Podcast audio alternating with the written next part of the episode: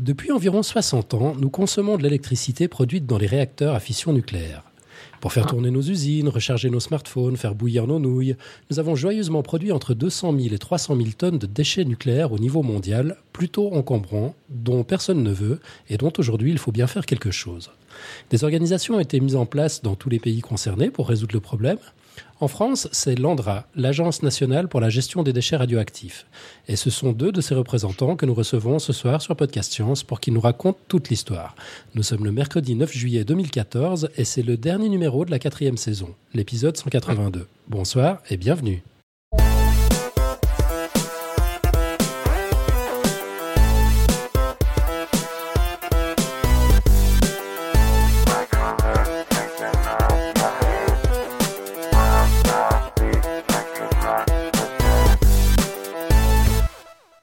Au sommaire de cette émission, l'interview d'Annabelle et Guillaume par Alan, le pitch de la rentrée, la quote de la semaine et quelques plugs.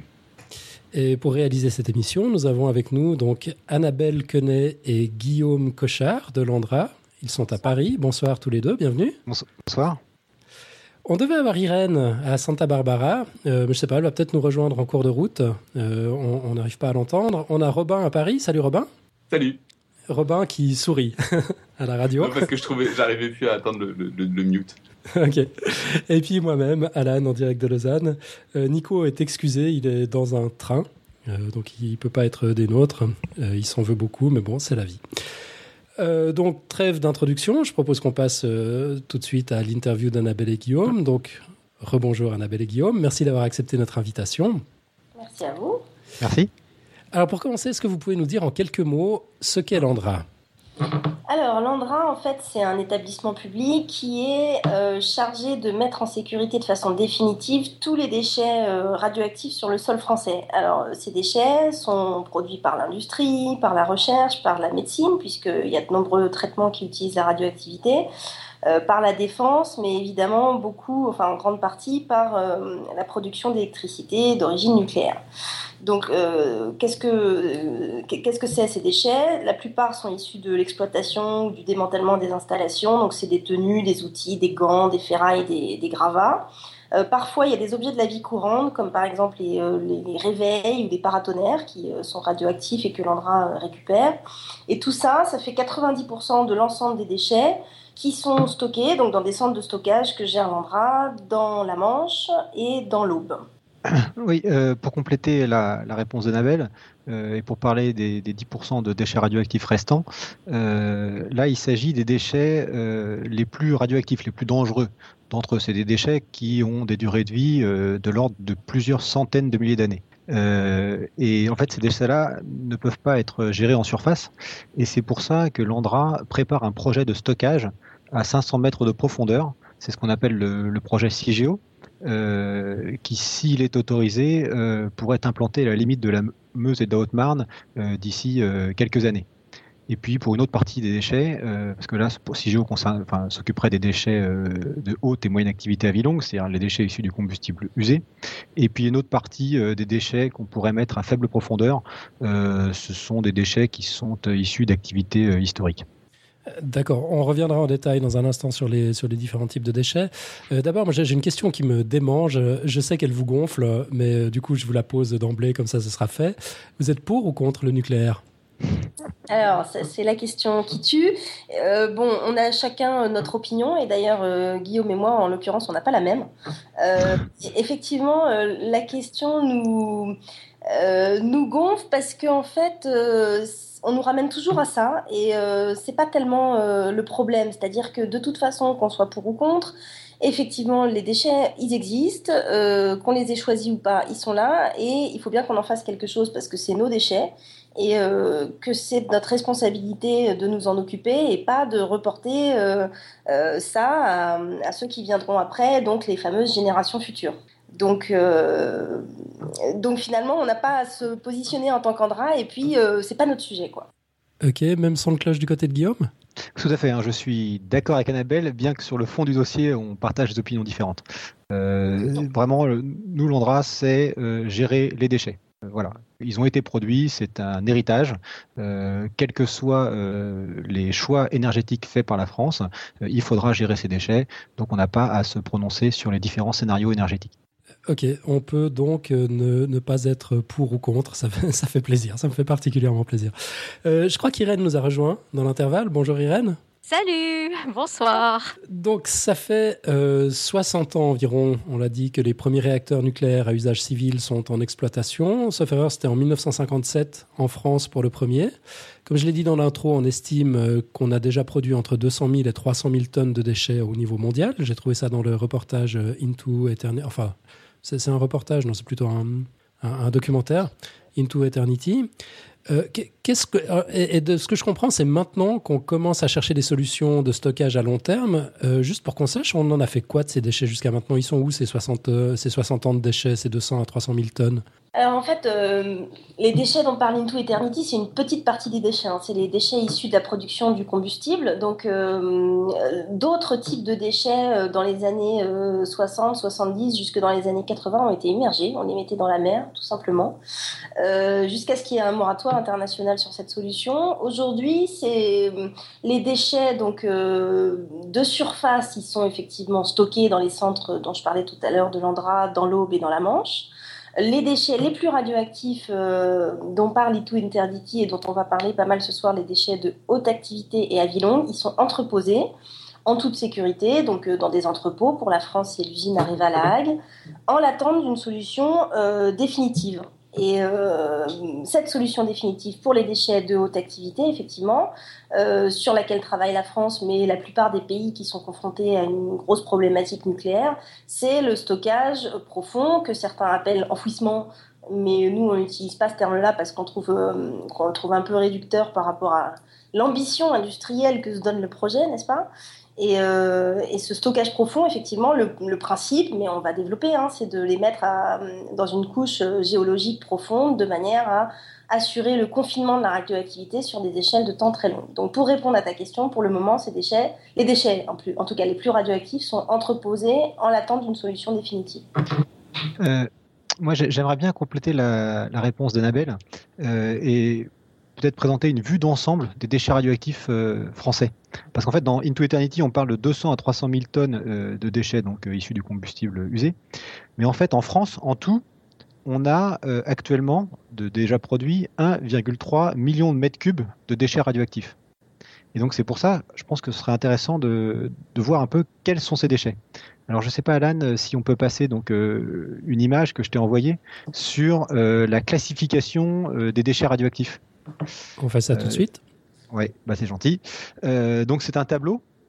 Alors je ne sais pas comment les auditeurs pourront le voir, mais grosso modo, ce qu'il faut comprendre, c'est que les déchets radioactifs en France sont classés euh, selon deux, deux, grands, deux grandes méthodes.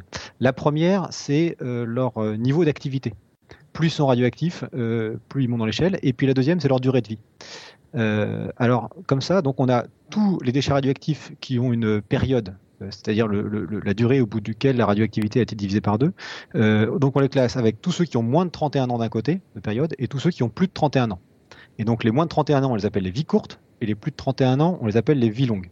Et puis après, il y a l'autre facteur, c'est l'activité. Donc on a ceux qui sont de très faible activité, ceux qui sont de faible activité, de moyenne activité et de haute activité. Donc là, on peut le voir dans le tableau. Et les déchets euh, dont on parle dans Into Eternity, ce sont des moyennes activités à vie longue et des déchets de haute activité. Et alors là, ça m'amène à, deux autres points, euh, qui est la répartition de ces déchets euh, par volume et en fonction de leur niveau d'activité. Là, je t'ai également envoyé deux, camemberts. Euh, le premier, c'est la répartition par volume des déchets radioactifs. Et là, on voit que l'essentiel des déchets radioactifs, de l'ordre de 97%, sont des déchets de très faible activité ou de faible activité. Et les 3% restants, ce sont les déchets dont on parle en Into Eternity, c'est-à-dire les déchets de haute activité et de moyenne activité à vie longue, les déchets les plus problématiques. Donc, ils représentent un très faible pourcentage. Euh, a contrario, si on regarde l'autre camembert, qui représente l'activité par type de déchet, on voit que 96% de la radioactivité est concentrée dans les déchets euh, les moins radioactifs et que 4% de la radioactivité est concentré dans les déchets de haute activité et de moyenne activité à vie longue. Donc ces déchets-là représentent un très faible volume, mais une part très importante de la radioactivité. Voilà, ça c'était l'idée euh, l'idée importante à comprendre. Et que donc pour 90% des déchets en volume, il y a déjà des centres de stockage en France, en surface, euh, qui, euh, qui s'occupent donc de ces déchets. Et les recherches portent sur les, donc les déchets de haute activité, moyenne activité. En volume, c'est donc très faible. voilà, donc des solutions industrielles pour l'ensemble, une grande majorité des, des, déchets en volume, mais une très faible partie en activité. Et puis des solutions à l'étude pour un petit volume, mais une grosse, une grosse activité. je ne sais pas si j'étais clair. Et si les auditeurs peuvent voir les, histogrammes, et, enfin les, camemberts et les, tableaux, ce sera plus, plus clair. Ouais. on, les voit bien. Euh, tu peux nous expliquer les camemberts? Parce que je, suis un peu, euh, il y a des codes que je comprends pas en fait. Alors, euh, on va prendre le camembert avec du bleu là. C'est celui qui qui parle des niveaux de radioactivité par type de déchet.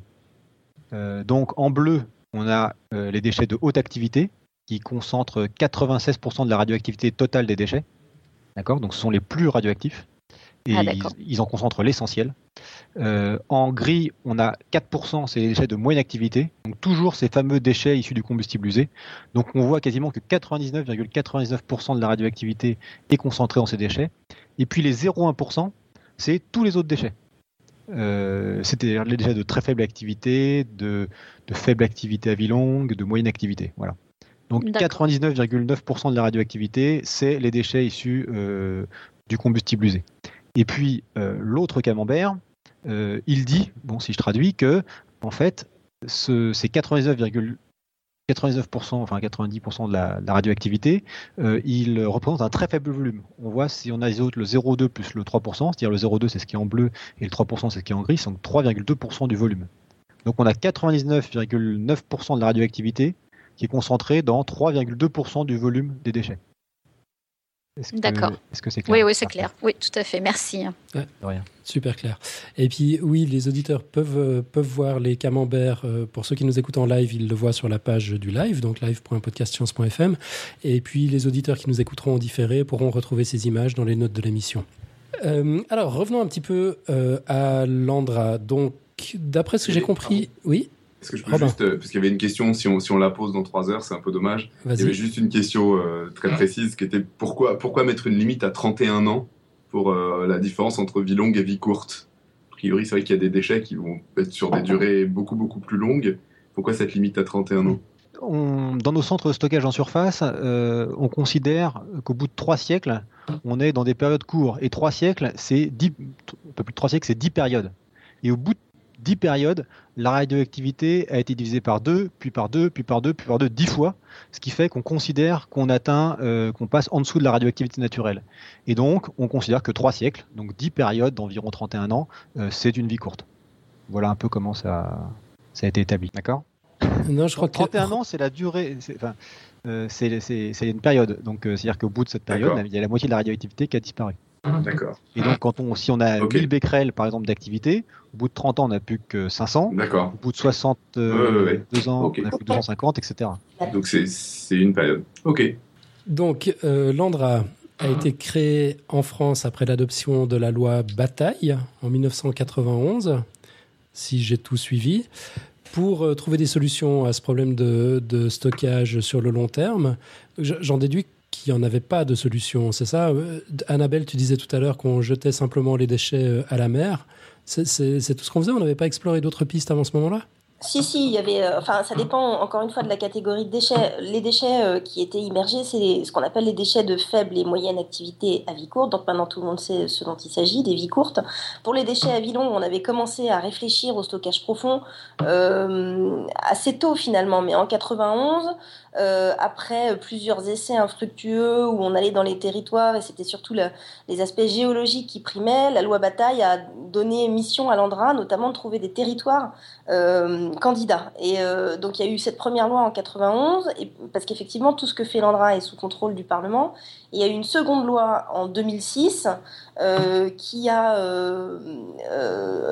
choisi effectivement après plusieurs pistes le stockage profond et qui a aussi élargi les missions de l'Andra, puisque euh, l'Andra effectivement est chargé de concevoir euh, le projet de stockage euh, en gros de profondeur, mais on a aussi d'autres missions, comme par exemple les missions de service public où on assainit les sites euh, orphelins pollués par la radioactivité, puisqu'on a des déchets radioactifs aussi, euh, par exemple euh, les anciens laboratoires de Marie Curie, ou tout à l'heure je parlais des objets de la vie courante comme les réveils au radium. Il y a eu un peu ces années folles du radium suite à la découverte de la radioactivité par Marie Curie. Et donc il y a eu toute une industrie qui s'est développée à partir du radium, et donc on a aujourd'hui non seulement des objets, mais aussi des sites euh, pollués par la radioactivité, qui sont orphelins parce qu'il n'y a plus de propriétaires identifiés. Et donc c'est l'Andra, depuis 2006, qui a la charge et le budget pour euh, aller dépolluer ces sites-là. Donc, euh, donc effectivement, pour revenir aux recherches sur le stockage profond, elles ont commencé dès le lancement, on va dire, du programme nucléaire français. Il y a eu plusieurs tentatives dans les années 80, 91.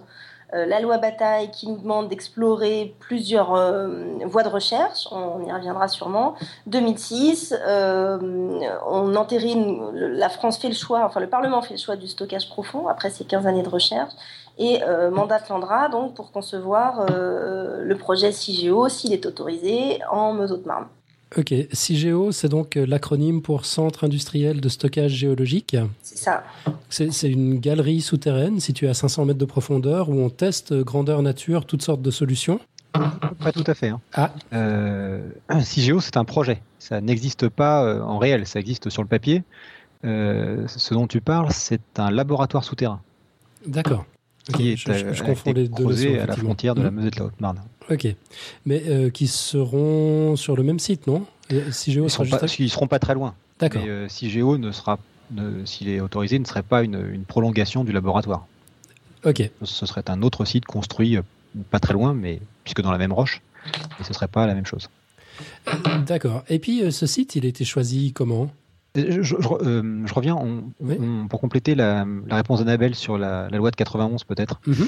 euh, L'idée de cette loi, euh, c'était d'explorer trois pistes. Hein. Euh, le, on avait confié euh, à, à l'Andra et le CEA d'étudier trois pistes pendant 15 ans. Et les pistes, il y en avait une qui était sur le stockage profond, donc euh, l'idée c'était de mettre euh, les déchets radioactifs dans une roche stable euh, capable de retenir la radioactivité pendant environ un million d'années, hein, sans que l'homme n'ait à intervenir sur une si longue période. Ça c'était la première piste.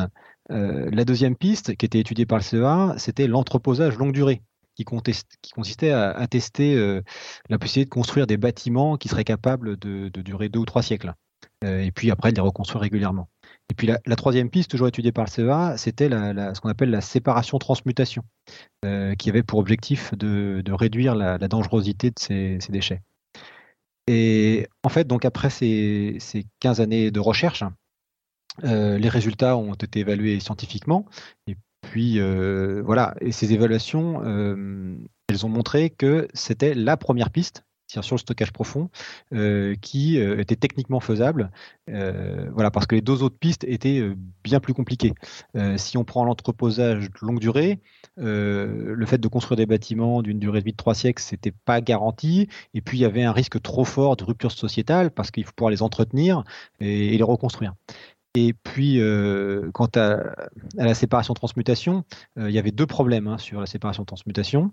Euh, le, le, premier problème, c'est que d'abord, ça ne marche que pour une partie des déchets radioactifs de haute activité. et donc, ça ne supprime pas le problème. Et puis euh, la, deuxième, elle est d'ordre un peu plus technique. Il faut, il faut construire tout simplement des installations nucléaires nouvelles euh, pour faire de la séparation-transmutation, et que ces installations nucléaires, eh ben, elles génèrent de nouveaux déchets dangereux et qui sont eux pas transmutables.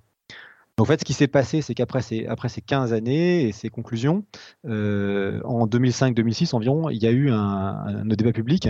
Et puis, à la, suite de ce débat public, le Parlement a décidé de mettre en œuvre la première solution, qui est la solution du stockage profond. Voilà comment en fait on en est arrivé là. D'accord, super intéressant. Merci de l'explication. Et, puis, donc je reviens à ma, question de tout à l'heure. Vous avez, enfin, il a été décidé qu'on utiliserait le stockage profond. Il a fallu trouver un site. Comment, comment est-ce que vous l'avez trouvé? Euh, Alors pour euh, le site, euh, il y a eu plusieurs communes candidates dans lesquelles ont été effectuées des, des investigations géologiques. Euh, et puis, voilà, là ça s'est fait uniquement sur des critères géologiques. C'est-à-dire qu'on cherchait une roche donc stable, et donc on a trouvé ici à la frontière de la Meuse et de la Haute-Marne une roche qui est stable depuis 140 millions d'années. C'était le premier critère, la, durée de la stabilité. le deuxième critère, c'est que cette roche était suffisamment épaisse, donc elle fait environ 130 mètres d'épaisseur, et puis à une profondeur adéquate. Là, en l'occurrence, elle est à 500 mètres. Donc, euh, donc c'est très bien 500 mètres parce que c'est suffisamment profond pour euh, protéger de phénomènes euh, comme la prochaine ère de glaciation qui va, geler le sol sur une profondeur de quelques mètres. C'est pas trop profond non plus. Voilà, 500 mètres c'est idéal. Donc c'était les, trois critères hein, la, stabilité de la roche, l'épaisseur de la roche et la profondeur à laquelle on trouve cette roche. Et donc ils l'ont trouvé là à la frontière de la Meuse et de la Haute-Marne et il a été décidé d'y construire un laboratoire souterrain pour y effectuer des recherches. D'accord. Et la, la population, c'était pas un critère? Enfin, Si vous aviez trouvé le terrain idéal sous Paris. Euh, ah bah là, je pense que ça aurait été niette. Hein.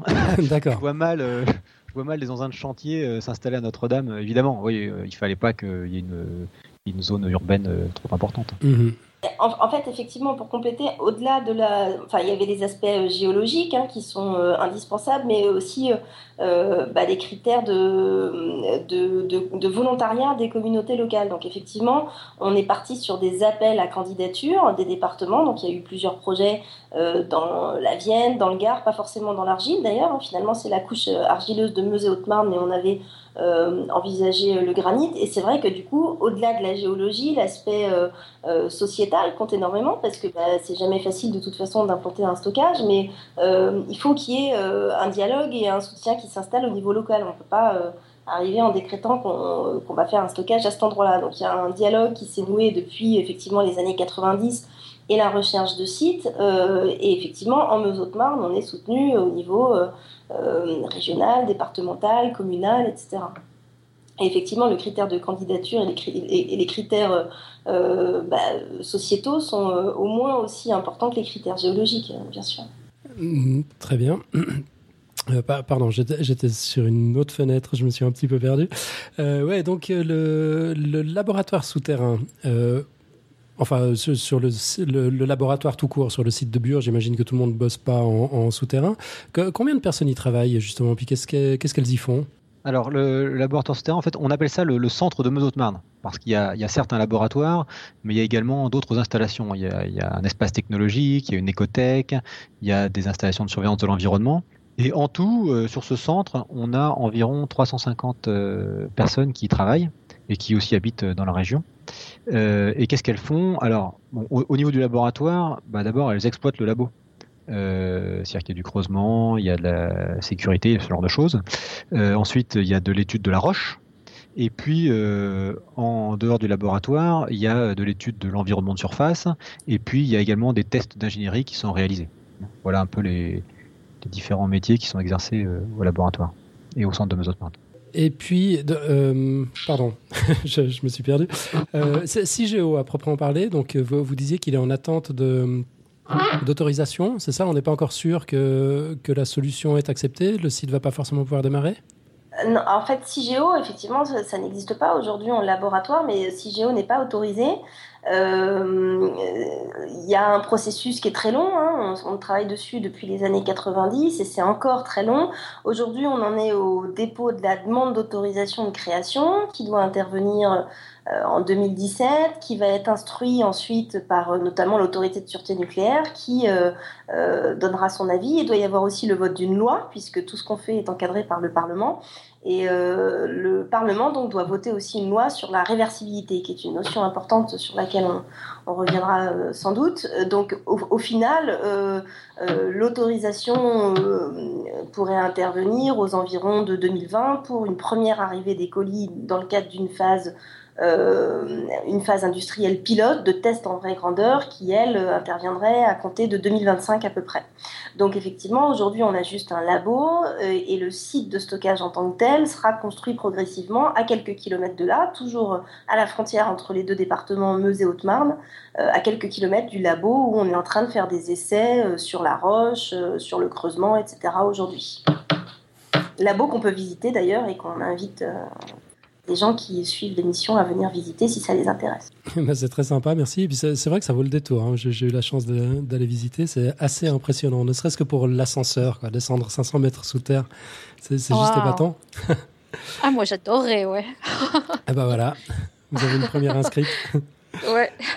Je, me posais, je, me posais la question, je sais pas, j'interviens, mais euh, comment ça se passe au niveau, comment se, peut-être que j'anticipe trop vite aussi, comment se place la France euh, euh, par rapport aux autres nations euh, ce, ce, type de labo, apparemment, c'est nouveau et on, attend des autorisations, mais comment ils font les autres pays? Comment on se place par rapport aux autres pays et leurs déchets nucléaires hein? Est-ce qu'on a un rôle pilote ou est-ce qu'on regarde ce que font les autres? Comment, comment ça se passe la relation avec les autres pays au niveau des déchets hein? Oui, alors il y a une collaboration internationale, effectivement, parce que euh, on est tous confrontés aux mêmes problématiques. En tout cas, la plupart, effectivement, des pays qui ont une forte problématique euh, nucléaire réfléchissent euh, au stockage profond pour les déchets à vie longue. Hein. Donc, c'est le cas à différents niveaux. Les pays ne sont pas tous au même stade. Le trio de tête, on va dire, c'est la France, la Finlande et la Suède. Euh, mais euh, la Suisse, la Belgique, le Royaume-Uni, l'Allemagne même, hein, qui a euh, décidé de sortir du nucléaire, relance actuellement le processus de recherche de sites. Donc j'en oublie sûrement, mais tout ça pour dire qu'effectivement, bah, dans aucun pays ça se fait facilement, mais à différents niveaux, tous les pays y réfléchissent parce que c'est une, c'est une solution qui, au niveau international, euh, fait consensus. Pour revenir sur le laboratoire souterrain, on y teste quoi exactement? Parce qu'on aurait tendance à se dire qu'un tunnel, bah, c'est un tunnel. Il, y, en a vraiment différents types. Alors, en fait, euh, au début, euh, le laboratoire souterrain, il était là, il s'est installé dans cette roche hein, qu'on appelle, c'est une roche du calov oxfordien, un argile. il était là pour caractériser cette argile et en mesurer les propriétés. Il fallait très bien connaître la roche. Euh, et puis après, euh, il, s'agit, il, a fallu euh, étudier les, les, perturbations subies par la roche quand on creuse un tunnel, une galerie. Ou quand on y met des déchets qui sont chauds. Parce qu'une des propriétés des déchets de haute activité, c'est qu'ils, qu'ils sont chauds, ils dégagent de la chaleur. Euh, pas ceux de moyenne activité, mais ceux de haute activité, on dégage. Et donc l'idée, c'est euh, donc voilà, si on les creuse, comment se déforment les galeries, euh, comment est-ce que les matériaux qu'on va mettre dans cette roche vont interagir entre eux, parce qu'on va on va mettre dedans du béton, du verre, du fer, de l'argile. la chaleur va avoir un impact sur la propriété de l'argile. Donc voilà, tout ça c'est étudié. On met des capteurs dans la roche, hein, très concrètement. Et puis après, donc on fait des expériences sur plusieurs années. Et puis après, pour pour euh, voir ce que ça pourrait donner au bout de, plusieurs milliers d'années, euh, il y a de la simulation qui est réalisée. Hein. Alors, le, but de toutes ces euh, études de la roche, c'est d'étudier ces études sur la perturbation de la roche, c'est de limiter au maximum l'endommagement de cette roche. Hein. et puis au laboratoire, il y a également des, tests de solutions industrielles qui sont réalisés. Donc c'est ce que tu disais un peu. Hein. c'est on regarde des, des, méthodes de creusement, de galerie, de soutènement, voilà ce genre de choses. D'accord. Euh, et puis CIGEO, ce sera donc un, grand trou, j'imagine. On, va le, genre on le remplit une fois, on le ferme et hop, on est bon pendant un million d'années ou, comment ça se passe? Alors euh, c'est un peu plus qu'un grand trou, hein, justement. C'est euh, pour le coup un, un, projet industriel assez innovant, assez ambitieux, hein, de créer une installation nucléaire de base en souterrain euh, et effectivement, euh, tu as visité le laboratoire et c'est pas tu as bien vu que ce n'était pas juste un grand trou. Absolument. Euh, c'est un projet effectivement innovant, ne serait-ce que par la dimension du temps, parce que juste, d'abord, il est censé, il doit confiner la radioactivité sur des périodes de temps de dizaines, centaines de millions d'années, mais même l'exploitation industrielle elle-même, elle va durer 120 ans, ce qui est énorme. Donc on va euh, remplir les déchets de manière très progressive pendant 120 ans, euh, puisque CIGEO est conçu pour tous les déchets de haute activité du parc nucléaire français actuel jusqu'à sa fin de vie, euh, y compris même des installations qui ne sont pas encore mises en service, comme par exemple le PR de Flamanville ou le projet ITER.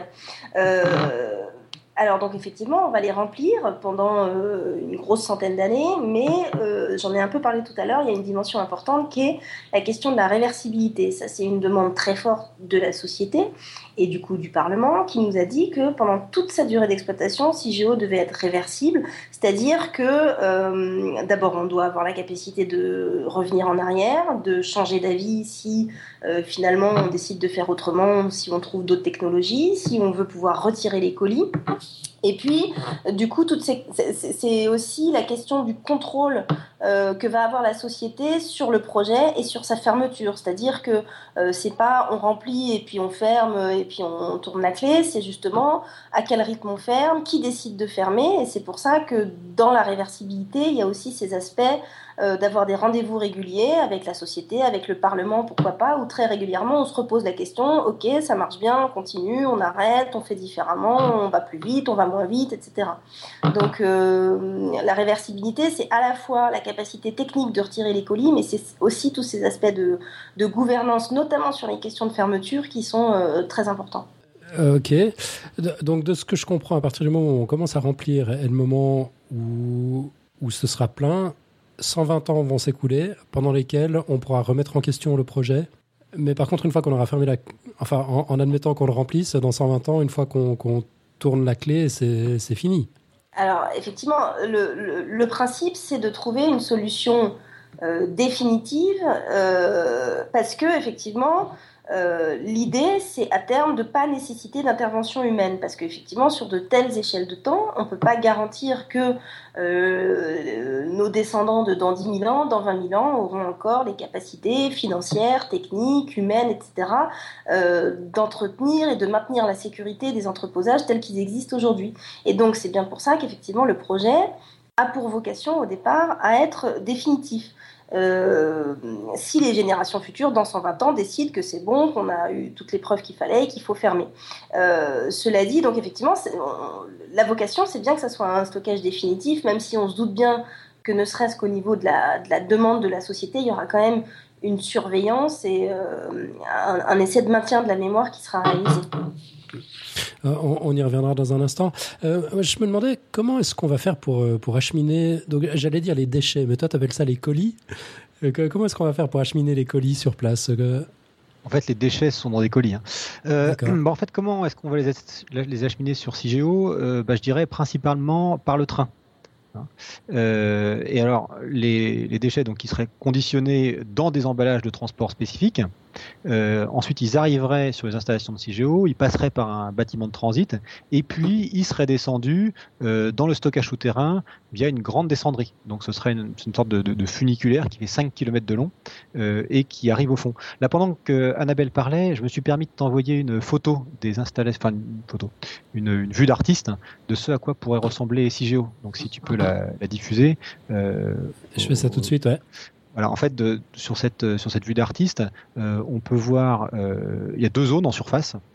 une zone où arrivent donc les déchets, les colis de déchets, et puis on voit un espèce de grand tunnel qui descend dans les installations souterraines. Donc là, on voit des, tout un tas de, galeries. Alors il y a une partie des galeries qui sont pour les déchets de haute activité et une autre partie des galeries qui sont pour les déchets de moyenne activité à vie longue. Et puis à la verticale de ces galeries, il y a des installations de surface encore euh, qui servent euh, au creusement en fait. Hein. donc parce que euh, la vue d'artiste qu'on voit, c'est ça n'existera jamais comme ça, parce qu'on creusera au fur et à mesure des besoins. Hein. mais effectivement, quand tout sera creusé, ce sera comme ça. mais après, les galeries seront rebouchées, au, seront rebouchées au fur et à mesure. et donc, c'est pour ça qu'on a des installations en surface qui sont là pour le creusement, et puis des installations qui sont là pour l'arrivée des colis et la descente dans les installations souterraines. Ok. Et, puis le transport en train de ces colis, c'est safe C'est sans risque? Bah, régulièrement en France, euh, des déchets radioactifs sont transportés par voie ferrée. On en voit souvent arriver au terminal de Valogne euh, dans la Manche, euh, des déchets qui viennent de l'étranger. On pense au, train Castor, hein, c'est comme ça que ça s'appelle, qui transporte donc des déchets radioactifs en provenance d'Allemagne je crois historiquement il y a dû y avoir un accident, mais les, colis sont, faits pour résister à des chocs euh, très importants. Il n'y a jamais eu d'impact euh, sur euh, l'homme ou l'environnement lié à des transports de déchets radioactifs par le train. On, va revenir sur cette question de, durée, parce qu'on parle d'un million d'années. c'est une échelle de temps absolument inconcevable à l'échelle humaine. Homo sapiens ne sévit sur la planète que depuis 200 000 ans environ. Ça fait 10 000 ans qu'on a cessé d'être des chasseurs-cueilleurs. Ça fait que quelques dizaines d'années qu'on a de l'eau chaude, de l'eau courante, de l'électricité. Que euh, même avec les meilleures simulations, comment est-ce qu'on peut être certain que la solution tiendra un million d'années? Ouais. Euh, c'est vrai, Alan, tu as, complètement raison. Euh, c'est vrai que cette, cette échelle de temps, un million d'années, ça nous dépasse complètement, hein, les êtres humains. Euh, mais on a une partie euh, des êtres humains qui s'appelle les géologues. Et eux, ils voient euh, les choses un peu différemment de nous autres. Et pour eux, un million d'années, finalement, c'est pas si long au regard de la roche dans laquelle on devrait installer ces, ces déchets, qui, elle, a une stabilité géologique qui date de 140 millions d'années. Euh, il faut savoir que quand la roche s'est créée, en Meuse-Haute-Marne, c'était euh, une, zone tropicale avec des océans, euh, on retrouve des fossiles, hein.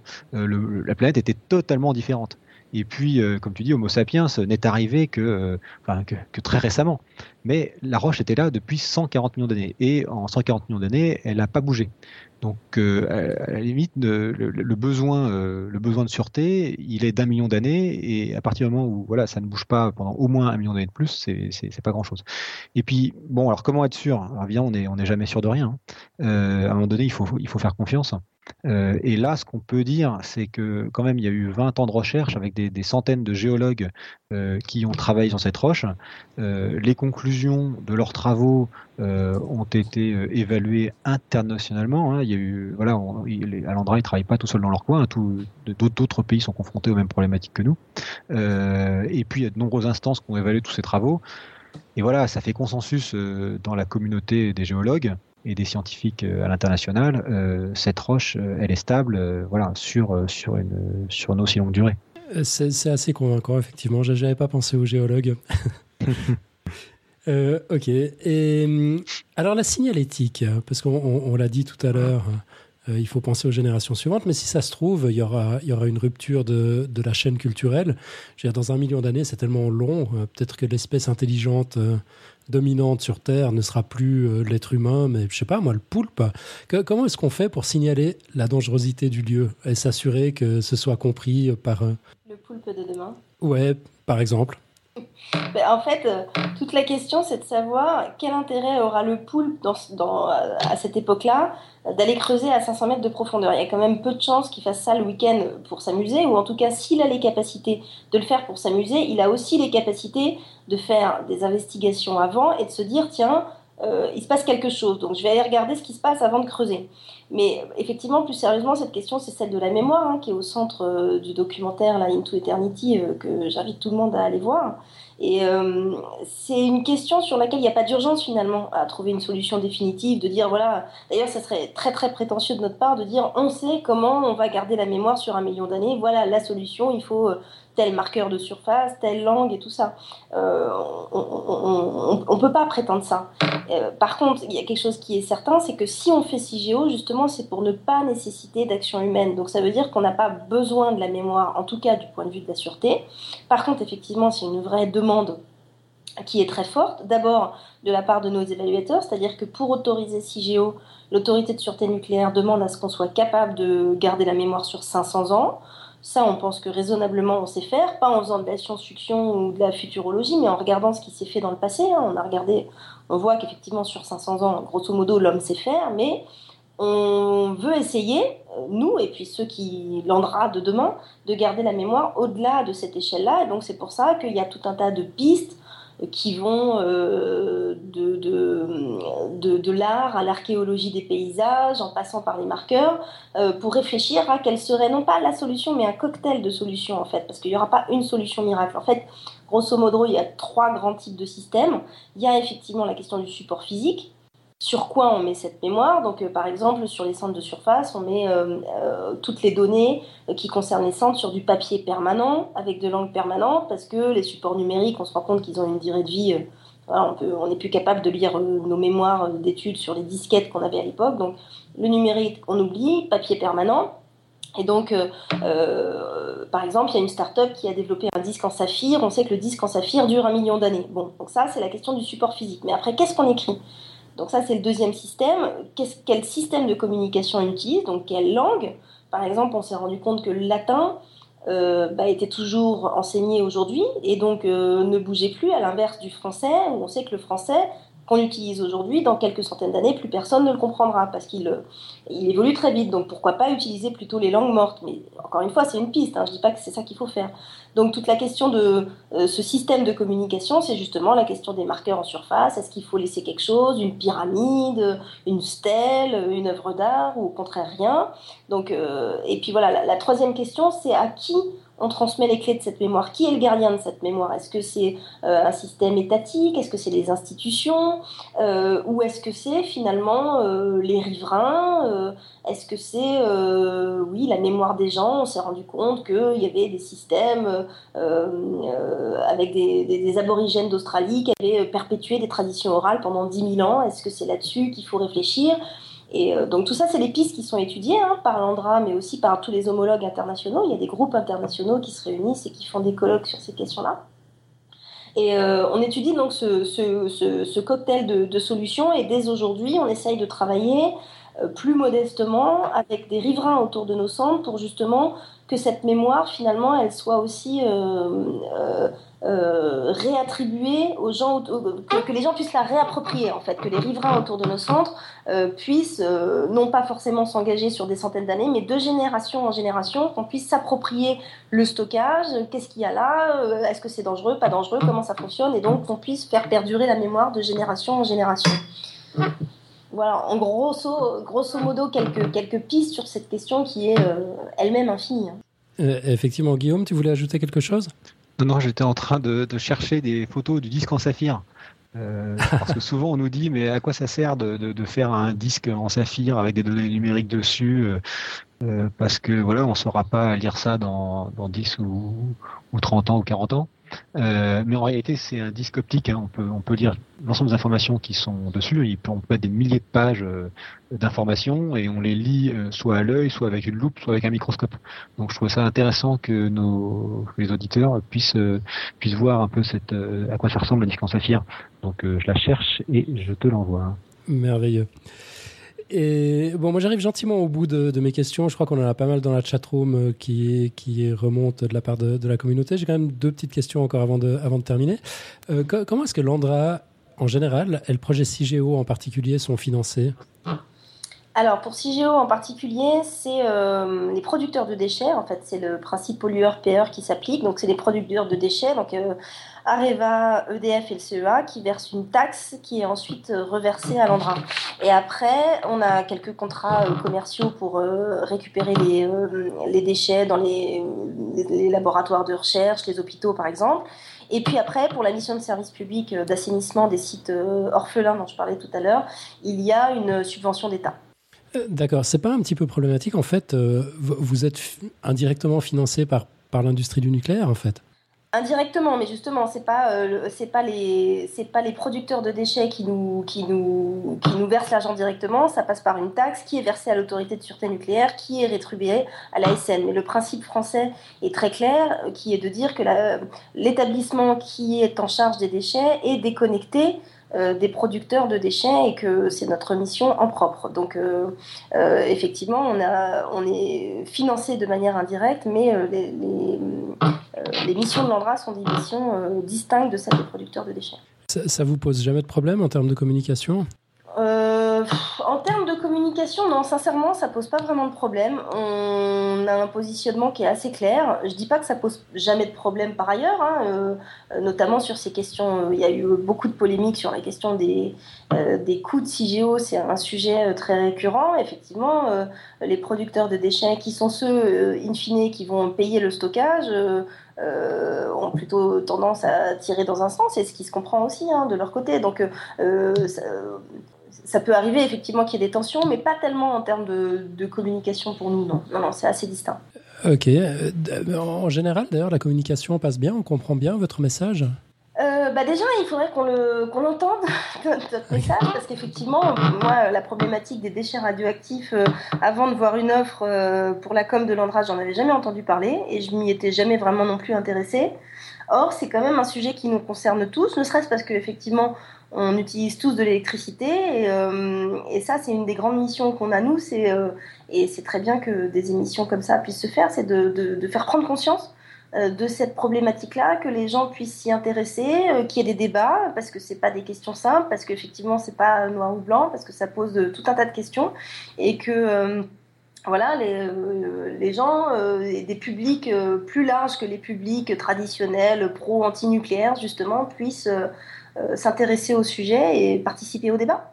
Alors en parlant de débat, j'ai ah, une petite remarque pour apporter un petit chiffre. on fait régulièrement des enquêtes Crédoc et là il y a une enquête qui a montré en fait que deux tiers des personnes interrogées pensaient qu'un téléphone portable usagé constituait un déchet radioactif. Donc Voilà, donc c'est là qu'on voit que voilà, il y, y, a, du chemin à faire euh, parce que dans déchets radioactifs, il y a radioactif. Et la radioactivité, c'est quelque chose d'assez compliqué. Euh, à cet effet, on a, on a monté une, exposition qui s'appelle La radioactivité de Homer à Oppenheimer, euh, qui était au Palais de la Découverte jusqu'au 8 juin, mais qui va continuer à circuler. On peut avoir des, renseignements sur cette exposition sur le site déchetsradioactifs.com. Euh, donc ça s'appelle la radioactivité de Homer Oppenheimer, qui explique voilà ce qu'est la radioactivité. Euh, parce que une fois qu'on comprend ce qu'est la radioactivité, on comprend que c'est quelque chose qui décroît dans le temps, qui est dangereux, mais dont on peut se protéger. On commence à comprendre le sujet. à ce moment-là, voilà, je pense qu'il y a beaucoup de, il y a plus de rationalité qui se met dans le débat. Et nous, c'est c'est ce qui nous intéresse, que les gens, que les que les citoyens s'approprient euh, le sujet et le comprennent. Ok. Et en parlant de débat public, donc on a plein, plein, plein de questions qui ont été posées dans la chatroom. Euh, Robin, tu les as, tu les as listées? Oui, en fait, c'est Irène qui a fait le boulot. Moi, j'ai continué un peu, mais c'est surtout Irène qui Bravo, Irène. Il y, a une question qui est revenue, euh, enfin, qui, a suscité tout un. Bon, il y, a eu des grands délires. je, vais essayer de faire un, petit résumé des solutions qui. Parce que vous avez quand même peu d'imagination pour trouver des solutions. Il y a, eu des solutions extraordinaires trouvées dans la chatroom. Mais. Euh, je vais essayer de vous en faire un résumé rapide à la fin des questions, juste histoire de se détendre. On commence par les questions sérieuses. Euh, il y avait une question qui était quel est le meilleur matériau connu pour enrober les déchets niveau durabilité? Alors, euh, voilà. Oui, sachant qu'il y a eu des, réponses partielles, hein, euh, le plomb, euh, les machins, et mais la, question était, on, a priori, en s'en fichant complètement de savoir si ça coûte cher ou pas. Hein. Est-ce qu'on peut chercher du côté du diamant ou des machins comme ça? Ah, Alors ça, je, ne sais pas. Effectivement, des matériaux un peu chers ou qu'on pourrait chercher sur des planètes lointaines. Mais ce qui est sûr, c'est que en France, les déchets de haute activité euh, sont mis dans des matrices de verre. Alors, la durabilité du verre, ça va être euh, plusieurs milliers d'années, euh, mais en fait, l'enjeu, il n'est pas sur la durée du, colis ou de la matrice dans lequel le déchet. l'enjeu, il est au niveau de la roche. Et donc, nous, en France, si on les stockait, ce serait dans un argile. Et cette argile, il y a de l'eau à l'intérieur, mais qui circule très très très lentement, de l'ordre de quelques centimètres euh, par millier d'années. Et l'objectif de cette roche, ce serait de ralentir la dispersion des radionuclides. Parce que les radionuclides, ils finiraient par migrer à la surface, euh, mais pour ça, ils ont plusieurs dizaines de mètres à faire. Et le temps qu'ils parcourent euh, ces mètres-là, la radioactivité va diminuer. Donc on peut dire qu'en fait, c'est une course de lenteur, c'est-à-dire entre la lenteur de la décroissance et la lenteur de la dispersion des radionuclides. Voilà, on cherche pas un matériau absolu qui va être une prison ultime euh, euh, pour euh, les radionuclides. On cherche la, stratégie un peu différente. Voilà, de retenir le plus longtemps possible les radionuclides, le temps que, lorsqu'ils arriveront dans l'environnement, leur radioactivité est suffisamment diminuée pour ne plus présenter de risque. Yves disait, quand on investira à nouveau dans l'ingénierie nucléaire, on pourra enfin transmuter les noyaux à demi-vie longue en déchets plus facilement gérables, environ 50 ans. Qu'est-ce que vous en pensez hein? Ah, euh, J'avais euh, en partie abordé la question de la transmutation euh, quand on parlait de la loi de 91 qui demandait à l'ANDRA et au CEA d'étudier trois pistes, le stockage, l'entreposage longue durée et la séparation transmutation. Donc c'est une piste qui a été étudiée hein, pendant, euh, pendant 15 ans, euh, une piste sur laquelle il y a encore des recherches qui sont menées. Euh, mais comme je disais, cette piste, elle a, elle a deux impasses. La première, c'est que la transmutation ne se fait pas sur tous les déchets qui, qui, nous, qui, concernent le stockage. Et puis la deuxième, c'est que pour transmuter, il faut construire des installations de nouvelles installations nucléaires qui elles-mêmes vont produire des déchets dangereux. Donc on réduit une partie du problème, mm. on le déplace et on en crée d'autres. Ouais. Voilà, oui, il y a des, choses à creuser, à chercher, mais euh, voilà, en l'état actuel. Et puis, euh, ce qu'il faut savoir, c'est que la séparation transmutation ne pourrait pas s'appliquer pour les déchets déjà produits et qui ont déjà été mis dans des matrices de verre. Dévitrifier, enfin, ce serait euh, en termes de, parce qu'il y, y, a des gens qui vont s'occuper de ça. Il y a des gens qui pourraient prendre de la dose. Enfin, il y a de la radioprotection des travailleurs. voilà, la, question, elle est, c'est pas simple. Hein. 50% de, de, tout l'inventaire qui va aller dans CIGEO existe déjà et est déjà sur la table. Pour cela, effectivement, euh, euh, ils sont déjà là, euh, ils changeront pas de forme, donc de toute façon, pour cela, il faut bien trouver une solution pour les stocker. Ouais, d'accord. Ok, ensuite il y avait Yves qui, qui a abordé aussi peut-être une, une, question qui fâche, mais qui parle de, de, la relation avec Greenpeace et qui parle du fait que Greenpeace adore adorer, arrêter les, les trains chargés de colis. Est-ce que c'est vrai ça? Euh, alors, je ne sais pas. Nous, euh, à Landrin, on s'occupe pas des trains en fait. Euh, nous, on s'occupe des installations de stockage. On est vraiment en bout de chaîne. et donc, c'est le producteur qui est chargé d'amener les colis de déchets chez nous. Je sais pas, Annabelle, tu veux dire quelque chose? Non, je dis c'est pas nous, c'est les autres. Non, c'est ça, ouais. Bah, alors après, euh, Greenpeace, comme euh, d'autres, hein, on ne cache pas le fait qu'on est effectivement euh, des opposants qui parfois font des actions, qui utilisent les moyens qui sont à leur disposition. pour certains, comme avec Greenpeace d'ailleurs, il y a des dialogues qui sont assez constructifs parce que c'est des gens qui sont quand même experts, qui participent à les groupes de travail parfois un peu ardu au comité, euh, au comité d'experts, etc. Euh, on n'est pas d'accord, mais, euh, mais cette expertise pluraliste, de toute façon, pour un sujet comme celui-là, qui est un sujet effectivement de société qui mobilise tant de gens, c'est assez sain qu'il soit challengé. Alors des fois, bon, bah, sur la forme, on aime plus ou moins, mais le fait qu'il soit challengé, en soi, ça me semble non seulement naturel, mais même plutôt souhaitable en démocratie. Oui, bien sûr, c'est constructif, oui. oui, oui. La plupart du temps. Certes. Euh, euh, moi, je passe à ma question. C'était, c'était, c'est moi. J'ai une question que je me pose, euh, que je me pose dès que j'entends parler de ça. J'en profite. Vous êtes là. c'est sûrement extrêmement naïf, hein. mais je me dis, c'est des trucs hyper dangereux qui dégagent de la chaleur, qui dégagent de l'énergie dans tous les sens. Il n'y a pas moyen de l'exploiter cette énergie-là. C'est, c'est, des trucs. Enfin, je sais pas. la radioactivité est censée pouvoir produire de l'énergie. La, chaleur, ça peut produire de l'énergie. Et on se dit, bah, c'est un peu bêta, non de... Alors, c'est vrai que les déchets de haute activité dégagent de la chaleur. Euh, bon, ce qu'il faut savoir, c'est que quand le, combustible nucléaire, euh, il est renouvelé par tiers dans le réacteur tous les trois ans. D'accord? Euh, Et donc, on, tout ça se fait dans des piscines, et on déplace les barres de combustible du cœur du réacteur vers des piscines d'entreposage qui sont juste à côté. Là déjà, euh, donc là c'est là pour le coup là le combustible est encore très chaud euh, et là on attend euh, trois ans avant de pouvoir oui, 3 5 ans 5, ans avant de pouvoir l'envoyer à la Hague où il va être retraité. et là à la Hague les déchets de haute activité qui sont des déchets ultimes dont on ne dont on juge qu'il n'y a plus d'utilisation possible euh, parce qu'ils sont trop dangereux. Alors certes, il y a des dégages de la chaleur, mais il y a le, problème du, danger euh, euh, de la radioactivité, vont rester entreposés des dizaines d'années, 50, 60 ans. Alors pas forcément à la Hague, mais du moins quelque part, en attente de descente dans CIGEO.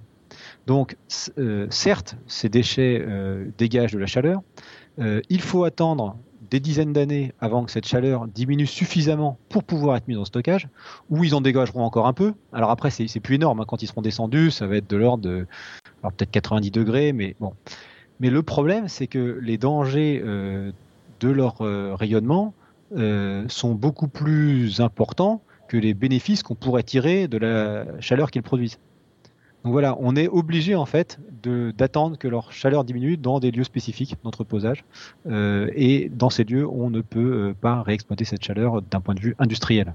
Après, c'est un problème de, de, de coût économique d'exploitation de, de, la ressource.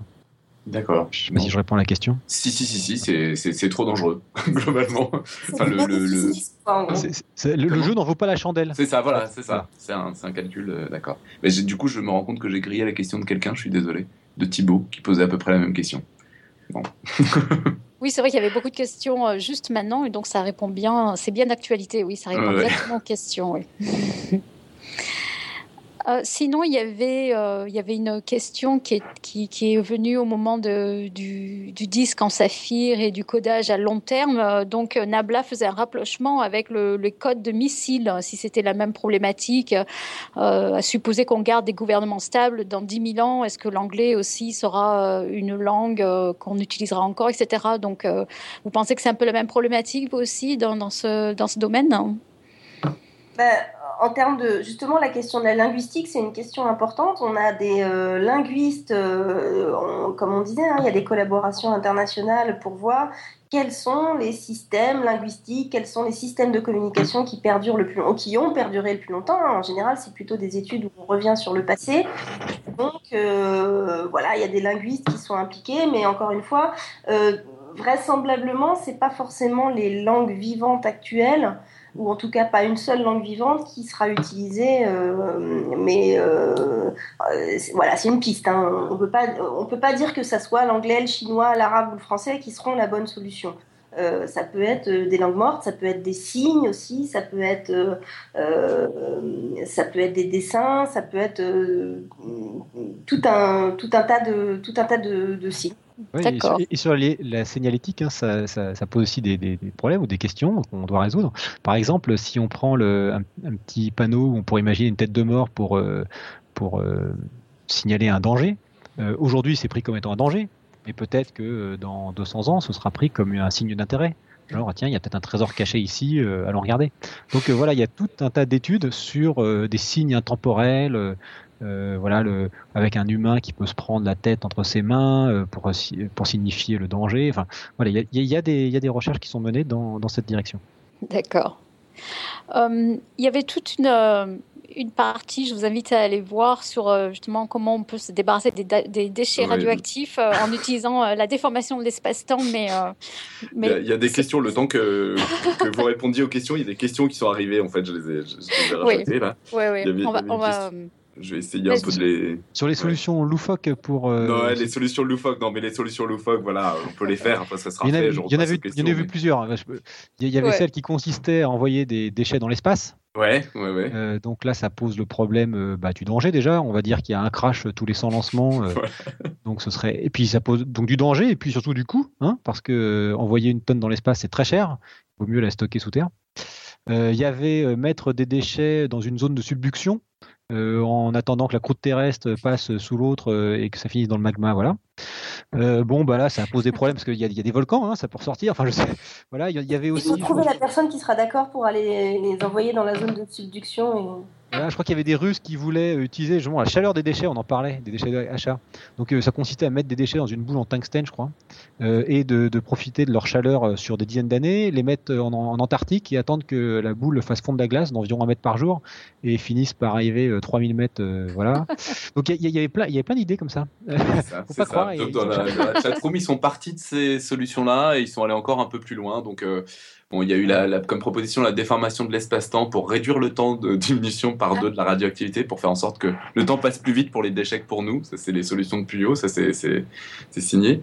Euh, voilà, alors en approchant la Terre d'un trou noir, tout ça, en balançant les déchets dans le soleil, enfin bon, il y a dans le trou noir, tout ça. Il y a, eu plein, de, plein de solutions très intéressantes. C'est pour ça qu'il y, a la réversibilité euh, durant toute la phase de remplissage du stockage. Si jamais dans 50, 70 ans, il y a quelque chose qui peut se concrétiser, on rencontre, euh, voilà, il peut se passer quelque chose. Hein. Euh, fabriquer un trou noir sur Terre, j'ai un peu du mal à y croire, mais pourquoi pas faut, faut, avoir la foi, faut avoir la foi.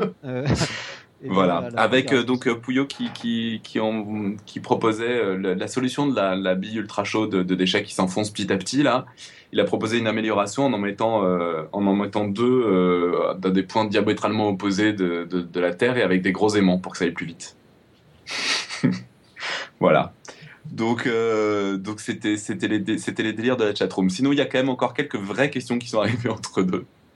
Il y avait par exemple la question de la possibilité de, détruire. Est-ce qu'il y a des études menées sur la destruction des déchets? Est-ce qu'il y aurait des choses possibles, envisageables comme ça? Je vois pas. A priori, je connais pas grand-chose. Je vois pas bien.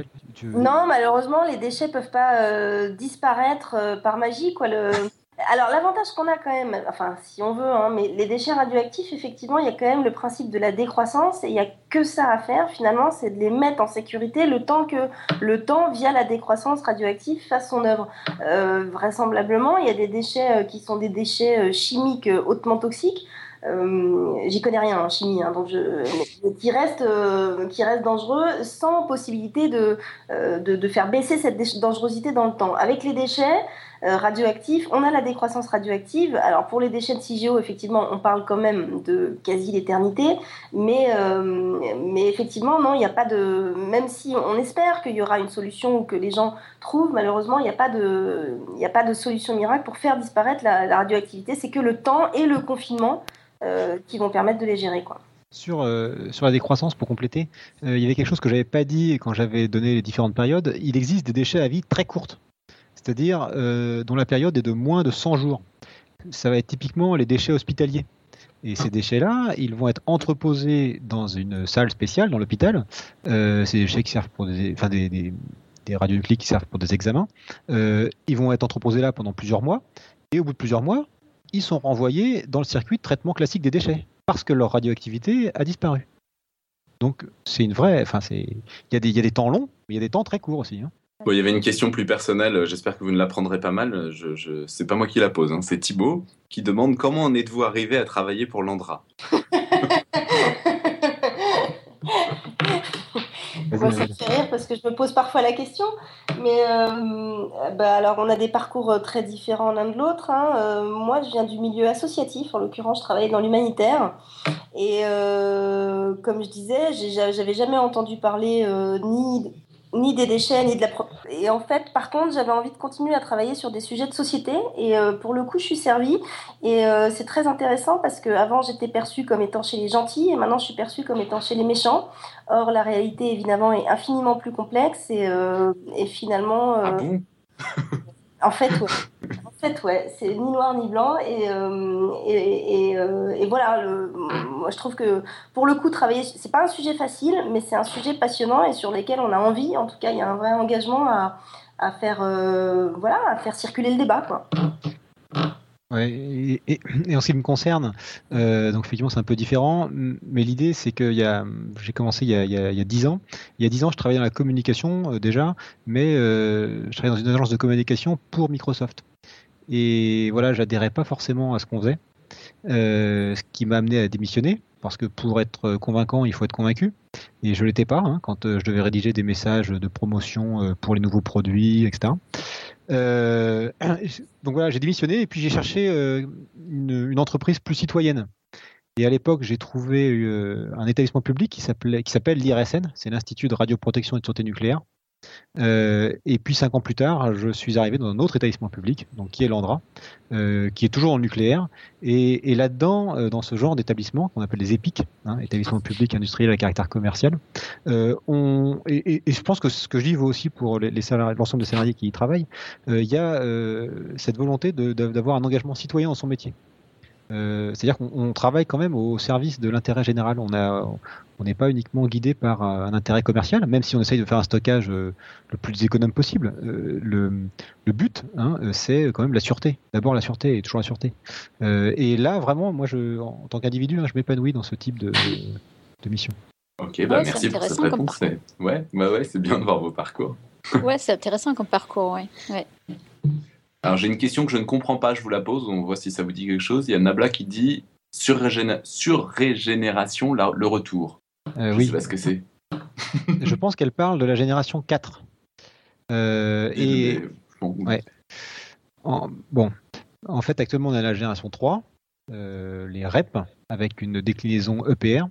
Euh, et la génération 4, c'est des réacteurs nucléaires euh, qui seraient capables de, de brûler de, des, des, déchets, enfin qui ne sont pas des déchets, qui sont des matières radioactives euh, qui sont actuellement entreposées. Euh, dans l'idée, en fait, ça produirait moins de déchets, mais ça en produirait toujours. Hein. On serait toujours confronté à ce problème euh, du stockage profond de déchets de haute activité. Simplement, pour le même volume de déchets produits, on produirait beaucoup plus d'électricité, notamment. Ok. Voilà. Ce qu'on appelle les, les, les, réacteurs de génération 4, c'est notamment celui de Crémalville, la Super Phoenix C'était. C'était. Euh, mais bon, oui, c'est ça. Mais nous, enfin, on n'est pas des spécialistes hein, du nucléaire. Euh, donc là, il ne faut pas trop pousser les questions dans cette direction. Il y avait une question pointue là justement. le truc à la mode, c'est le réacteur à sel fondu de thorium, mais on ne cherche pas, on n'investit pas. Encore Nabla qui dit ça. Euh, ah non, c'est Yves, pardon, qui dit ouais, ça. c'est un coup d'Yves, ouais. bon, il viendra nous expliquer lui-même. Il, ça, il faudrait inviter quelqu'un du CEA. Je crois pas qu'il cherche pas, euh, je pense qu'il cherche quand même. Euh, bon, maintenant, je, après, c'est est-ce que le nucléaire a la cote ou pas? Encore une fois, hein, nous, c'est pas du coup, du coup, c'est pas notre question à, à l'Andra. Simplement, effectivement, dès qu'il y a de nouveaux projets à l'étude, nous, on va regarder quels déchets ils vont produire. C'est ça. ITER, par exemple, va produire des déchets radioactifs qui sont dans l'inventaire de CIGEO. Euh, le, PR qu'on construit à Flamanville va produire des déchets radioactifs qui sont dans l'inventaire de CIGEO. Donc nous, dès qu'il y a un nouveau projet comme ça qui pourrait produire des déchets, à ce moment-là, on s'intéresse au projet, mais sous l'angle déchets qu'il va produire. C'est un peu la même problématique pour la, transition énergétique finalement. Effectivement, euh, dépendamment des scénarios, euh, on va avoir un impact différent en termes de déchets. Et c'est là où, euh, voilà, c'est là où on rejoint la problématique du nucléaire. C'est quel impact les choix qu'on va faire vont avoir sur la production de déchets. Nous, c'est vraiment notre angle et on n'en sort pas. Ok. Est-ce qu'on peut peut-être accélérer sur les dernières questions? Non, là, de toute façon, c'est globalement terminé. Il y avait une dernière question qui était sur les, quels sont les, déchets les plus volumineux qui arrivent. Et euh, j'ai entendu dire que ça venait essentiellement des services de radiologie des hôpitaux, disait Yves. Euh, non, le plus gros volume aujourd'hui, c'est les déchets de très faible activité, c'est les déchets qui concernent tout ce qui est euh, démantèlement euh, des premières centrales, comme par exemple Brénilis en Bretagne ou Chaux, là, dans les Ardennes. Donc là, on a énormément de, tonnes de, déchets radioactifs qui sont très très faiblement radioactifs, qui sont conditionnés tout simplement dans des big bags, hein, des gros sacs de chantier, et qui vont dans les centres, le centre de stockage qu'on a en surface dans l'eau. Donc effectivement, euh, gros volume, faible dangerosité, petit volume, grosse dangerosité. Eh ben, je crois qu'on arrive au bout des questions. Irène, j'ai oublié quelque chose? Non, non, je suis d'accord. ok, on a juste Nabla qui s'est indigné euh, d'avoir été traité de fille. Nabla est un garçon, on saura pour les prochaines fois. Bon, bon, bon, bah, formidable. Euh, je signale en passant qu'on a eu quelques dessins absolument fabuleux de Pouillot et de Inti dans la chatroom. Inti, euh, un, petit nouveau dans la chatroom qui nous a été envoyé par Mel et qui a un talent, euh, un talent fou. J'espère qu'il viendra régulièrement parce que c'est vraiment excellent. Est-ce que vous avez quelque chose à ajouter Quelque chose qu'on aurait oublié d'aborder Annabelle et Guillaume on a fait le tour? Bah, non, non, renouveler euh, notre invitation pour tous les gens que ça intéresse euh, à regarder euh, andra.fr, cigeo.com, déchetsradioactifs.com et pourquoi pas venir visiter nos centres, à la fois le labo et les centres de stockage de surface. Formidable. Et puis, bon, vous nous avez invité récemment quelques, quelques cafetiers des, sciences à visiter le, labo. C'était assez génial. Du coup, ça a donné quelques billets. Il y a Cirtin, euh, qui, a, qui, pondu un billet. On mettra euh, le, lien dans les notes de l'émission. Il a profité pour nous montrer aussi euh, des photos de ses chaussettes. Il y a Goulu, dont le billet répondra certainement à toutes les questions techniques qu'on peut se poser. Valentine, enfin, qui avait l'air de dessiner au lieu de prendre des notes, mais en fait, elle nous a pondu un, un billet d'une précision inouïe. Aucun détail ne lui a échappé. Et puis, vous pouvez retrouver aussi la vidéo que Benoît a tournée pour le compte du blog de Karim, Sweet Random Science. Donc, on, on vous mettra tous les liens. Et il est temps de passer au, pitch de la rentrée. Euh, donc, euh, comme je l'ai dit en intro, c'est le dernier épisode de la saison. On va faire un petit break et on va se retrouver le 23 août pour un event au CERN organisé par notre ami Xavier Durussel. Pour le moment, on parle d'une visite de l'expérience euh, LHCb le matin, d'une visite d'Alice l'après-midi et d'une soirée radio dessinée pour conclure la journée. Mais tout est encore en gros chantier. on sait que le nombre de places sera limité pour les visites. Euh, il sera infini pour la soirée. Je dis ça pour énerver Robin. Donc euh, manifestez-vous sans trop tarder si vous voulez être de la partie. Julie s'occupe de tout. Il suffit de lui envoyer un petit mot à l'adresse podcastscience.gmail.com. Annabelle et Guillaume, vous êtes bien entendu les bienvenus. C'est gratuit, hein, vraiment. Ouais, bon, il faut juste vous rendre euh, au CERN, à Genève. C'est prévu. Merci. Et ben voilà, bah, ce sera l'occasion de passer un bon moment ensemble. Euh, David va faire le déplacement de Limerick, Julie viendra de Nice, Nico de Paris, et puis, puis bon, c'est le CERN, quoi, qui à lui tout seul vaut le détour. Donc notez bien la date, ce sera notre épisode de la rentrée, euh, le 23 août 2014.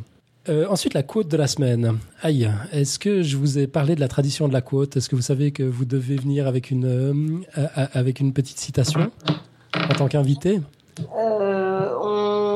A essayé de trouver, de déterrer une côte euh, ah. secondes avant de commencer. Donc, euh, c'est toujours sur cette question de la mémoire, hein, qui est, euh, est, toujours sur le, un extrait du film Into Eternity, donc de Michael Madsen, que j'invite tout le monde à aller voir. sur cette question de la, de la, mémoire à long terme, il a dit à un moment, les Finlandais, en fait, voulant préférant plutôt finalement que les générations futures oublient le stockage, on dit euh, à un moment dans Into Eternity, il est dit donc qu'il faut se souvenir d'oublier. Ce qui, bien évidemment, ne peut pas fonctionner. Et donc, euh, voilà, j'appelle à votre réflexion cette quote, euh, se souvenir d'oublier. Ah bah, heureusement que c'est le dernier épisode de la saison. Alors, on a tout l'été pour méditer. Il faut se souvenir d'oublier. Bah, ça, ça m'inspire plein de trucs, mais je vais peut-être pas me lancer. On, on, doit finir dans 8 minutes. Il y a un match. c'est vrai? Ouais. Ouais, moi j'ai surtout un apéro qui, qui, qui, va, qui va commencer à être tardif. Allons bon. Good. Bon, euh, rapidement, il y a Julie qui nous ressuscite le quiz. La, la, rubrique du quiz. Elle, donc elle a proposé une question qui me, qui me ravit, donc je, je m'empresse de la présenter. Je, je, vais commencer par une citation de, du, du, Gorafi, journal très sérieux que j'espère tout le monde connaît, d'un article euh, sur un fait effrayant d'un enfant hospitalisé après avoir mangé 5 fruits et légumes, puisqu'il avait mangé 2 pastèques et 3 citrouilles dans la journée. euh, voilà, donc la question est est-ce que cette, euh, qu'est-ce que, que penser de ces 5 fruits ou légumes par jour? Voilà. On va la formuler comme un quiz. Hein. Donc il faut manger 5 fruits. Je laisse faire. Ouais, il faut manger 5 fruits ou légumes par jour, info ou intox. Voilà. Donc vous avez jusqu'au 23 août pour répondre euh, bah, par tous les canaux possibles, vous connaissez. Euh, par euh, Twitter, on est Podcast Science, Facebook, Podcast Science, Google+, tout ça. Vous nous trouvez, ou par mail, podcastscience.gmail.com. Puis quelques... oui? je peux, intervenir quand même, parce qu'en en fait, c'est pas exactement ce que les gens recommandent quand même. Il faut, faut, faut être faut reconnaître que c'est pas exactement. Il recommande de manger 5 fruits ou légumes par jour, mais autre chose aussi, non? C'est pas seulement 5 fruits ou ah, ben légumes, non, non? Euh, non, non, c'est pas seulement 5 fruits ou légumes, mais c'est au moins 5 fruits ou légumes par jour. C'est ça la, recommandation qu'on entend tout le temps. D'accord. Est-ce que c'est vrai ou pas? Est-ce qu'il faut manger 5 fruits ou légumes On sait que c'est faux, hein, par contre. ouais, le c'est faux. Personne n'a dit qu'il fallait manger. Personne n'a dit qu'il fallait manger des pastèques et des citrouilles. ok, un petit plug alors, un petit plug, pardon, j'ai changé de page. Un message est tombé, qui est tombé dans notre boîte mail il y a quelques jours. Bonjour, je travaille pour l'association de médiation scientifique Paris Montagne. Nous organisons un festival de sciences samedi 19 juillet 2014 à l'École normale supérieure de Paris de midi à 19h. Ce festival est gratuit et a pour but de faire aimer les sciences comme votre radio. Au programme, des animations scientifiques tenues par des chercheurs mais aussi par des lycéens passionnés de sciences, une conférence, un spectacle et plein d'autres surprises. Nous essayons de toucher un public large. Podcast Science FM pourrait peut-être nous aider de ce côté-là en annonçant l'événement. Qu'en pensez-vous? Dans tous les cas, toute votre équipe est cordialement invitée à venir participer à ce festival. Pour plus d'informations, l'adresse du site. Et c'est donc Marie-Claire Mathéo. D'accord. Et puis l'adresse du site, c'est donc parismontagne.org slash festival slash édition-2014. Voilà, on le mettra surtout. Ouais, on le mettra. Paris montagne, c'est, j'ai pas très bien compris, c'est, tout ce qui est relatif à la montagne ou ça n'a rien à voir hein Paris montagne, en fait, c'est parce que ça se passe sur la montagne Sainte-Geneviève. Ah, euh, d'accord. La montagne Sainte-Geneviève, euh, on, appelle ça une montagne, mais enfin, c'est pas. Ça, c'est, le nom, quoi. Ouais, vu, de, vu de Suisse, c'est tout relatif comme montagne. Non, mais puis c'est loin d'être le point culminant de Paris. Enfin, je veux dire, c'est, vraiment. Juste, ça s'appelle la montagne Sainte-Geneviève, donc c'est Paris montagne. C'est là où il y a le Panthéon, c'est là où il y a les les, le normal sup, c'est là où il y a les, les, grands lycées parisiens, comme on dit. D'accord. Ok, bah c'est bien noté, c'est bien enregistré. Et puis du coup, là, on a, dans, dans cinq minutes, il y a match. Alors, on va vraiment conclure.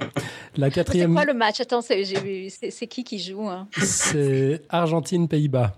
C'est bien parce qu'il fait il est hyper au courant. Mais ouais, je suis tellement au courant. Deux minutes avant le début de on était tous les deux à la masse, on savait même pas qu'il y avait un match. bon, ah tu m'as cassé la baraque. Je faisais, j'avais l'air convaincant. ok, on va en rester là. Donc, la quatrième saison de Podcast Science se termine avec cet épisode. Saison inégale, mais extrêmement riche et intéressante. Depuis septembre 2013, on a produit 41 nouveaux épisodes en comptant celui-ci. Euh, vous vous souvenez que j'avais fait mes adieux en cours de saison et puis comme tout n'était pas tout à fait prêt aussi parce que j'étais quand même un petit peu accro, je suis jamais vraiment parti. Désormais l'équipe est au point et moi je suis en sevrage et j'ai vraiment envie d'avoir une vie. Alors je vous annonce que vous m'entendrez beaucoup moins pendant la prochaine saison. Euh, pour de vrai cette fois. Je serai là pour les événements exceptionnels, bien sûr, les soirées radio de ciné, quelques interviews, mais je serai plus au rendez-vous chaque semaine. Euh, je ne sais pas finalement si j'arriverai à m'occuper de la 200e comme je le voulais. C'est un projet un peu trop ambitieux sans doute, trop, en trop peu de temps, mais c'est pas grave, ce sera pour la 300e. Je profite d'accaparer la parole pendant quelques secondes pour dire un immense merci à Julie et Nico qui font tourner la baraque, à David qui sera resté avec nous pendant deux ans, qui aura apporté son éclairage particulier, sa perspective unique à notre petite communauté, à Robin, surtout ne change rien Robin, à Irène et ses interventions épatantes. Irène qui a déjà deux dossiers dans les tuyaux pour la rentrée, des dossiers qui déchirent leur race. Merci à Pouillot pour ses dessins fabuleux, à Inti qui vient de nous rejoindre et qui, fait des dessins fabuleux aussi à Pascal qui nous fait des merveilles chaque semaine dans la chatroom, aux amis du podcast sans qu'ils ne seraient pas pareils. Je pense à Pierre Kerner, Xavier Durussel notamment et tous les autres. Merci à toutes les personnes qui soutiennent le podcast par leurs dons, par de la promo, par des messages qui nous font chaud au cœur. Merci à tous les invités de cette quatrième saison. Merci d'avance aux invités de la cinquième. Merci à nos auditeurs chéris et à l'ensemble de la communauté. On se retrouve le 23 août au CERN et d'ici là, un bel été à toutes et à tous et que servir la science soit votre joie. Ciao, ciao. Salut. Ciao.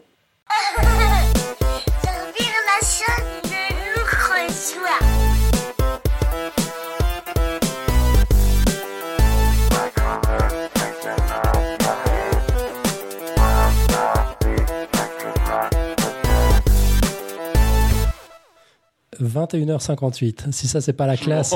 C'est ce que j'étais en train de me dire. Franchement, t'as assuré, quoi. Hyper la classe. C'est une précision d'horloger suisse. Hein. Ouais, c'est ça. on, est comme ça chez nous. bon, bah voilà. Vous avez deux minutes pour aller voir le match. Bon, bah les amis, vous allez me manquer. Ah bah oui, hein. Ouais. Bah oui, non, mais quand même, tu reviendras quand même. Tu dis tu reviendras pas, mais tu reviendras quand même. Ouais, ouais. J'espère. Hein. Mais oui, mais vous en faites pas, bien sûr. De toute façon, si tu fais, si tu fais le, si tu fais le parasite comme moi là, c'est bien parce que les gens disent, les gens me disent continue comme ça. Je fais, je fais des trucs au dernier moment, je, je fais jamais mes dossiers écrits, faut pas me dire ça quoi. Je veux dire, c'est aberrant. On a eu des commentaires dans la chatroom de la part d'Yves. Hein. Euh, Yves qui était venu nous présenter un dossier sur le nucléaire. Enfin, il avait fait plein de trucs sur, sur le nucléaire. Puis chaque fois, il était réglé comme un, euh, comme un métronome. Il a, il a livré euh, ses dossiers en temps et en heure. Tout était publié, tout ça. Il trouve qu'il y a du relâchement, que c'est le bordel, euh, qu'en ce moment, il n'y a plus aucun dossier publié à temps. Voilà, je dis ça, je dis rien, Robin.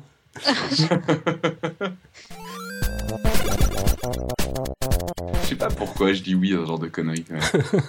bah voilà, change rien. Mon collègue de, mon collègue de, mon collègue, mon collègue de, bureau, il, il, a mis euh, en référence à Achille Talon. Euh, il a mis sur son bureau un panneau non. Tu, tu vois le truc? Oui, mais je vois tellement la tête de Goscinny. donc, euh, donc, en fait, lui, il s'est mis ça un jour parce qu'il en avait marre de tous les gens qui lui demandaient des trucs et tout. Et là, dernièrement, il y a quelqu'un qui est venu dans notre bureau et qui a mis du temps à comprendre. Et puis quand, quand elle a compris, elle a fait mais Robin, toi, faut que tu te fasses ton panneau oui, parce que. Vous avez vu le message d'Annabelle dans Skype? Euh, Elle nous explique pourquoi elle a disparu euh, subitement. Ils ont coupé le courant dans tout le bâtiment. Je suis dans le noir, nous dit-elle. Ils sont allés voler les déchets dans le noir. Ah, je pense qu'à 22h, la lumière s'arrête. quand, on travaille sur, euh, sur les déchets nucléaires, on, on essaye de faire des économies d'énergie, c'est logique. Bon, bon, allez, je sens qu'on va se dire au revoir pendant deux heures. Là. Il faut, il faut qu'on y aille. Ouais, bah ouais, mais alors moi, c'est. Bon, tu reviens, hein, tu reviens régulièrement quand même, hein, sinon on va trop pleurer. Ouais. Et bon, là, de toute façon, on prend des vacances, donc bonnes vacances. Ouais, merci, bonnes vacances à vous aussi. Bonnes vacances. Moi, je vous, je vous enverrai mes dossiers, mais euh, vous n'êtes pas obligé de les lire tout de suite. Hein, mais, euh, non, t'inquiète pas, j'ai pas le temps. Tac. bon, ben, bonnes vacances alors, à bientôt. Très bonnes vacances. Ciao. Ciao, ciao.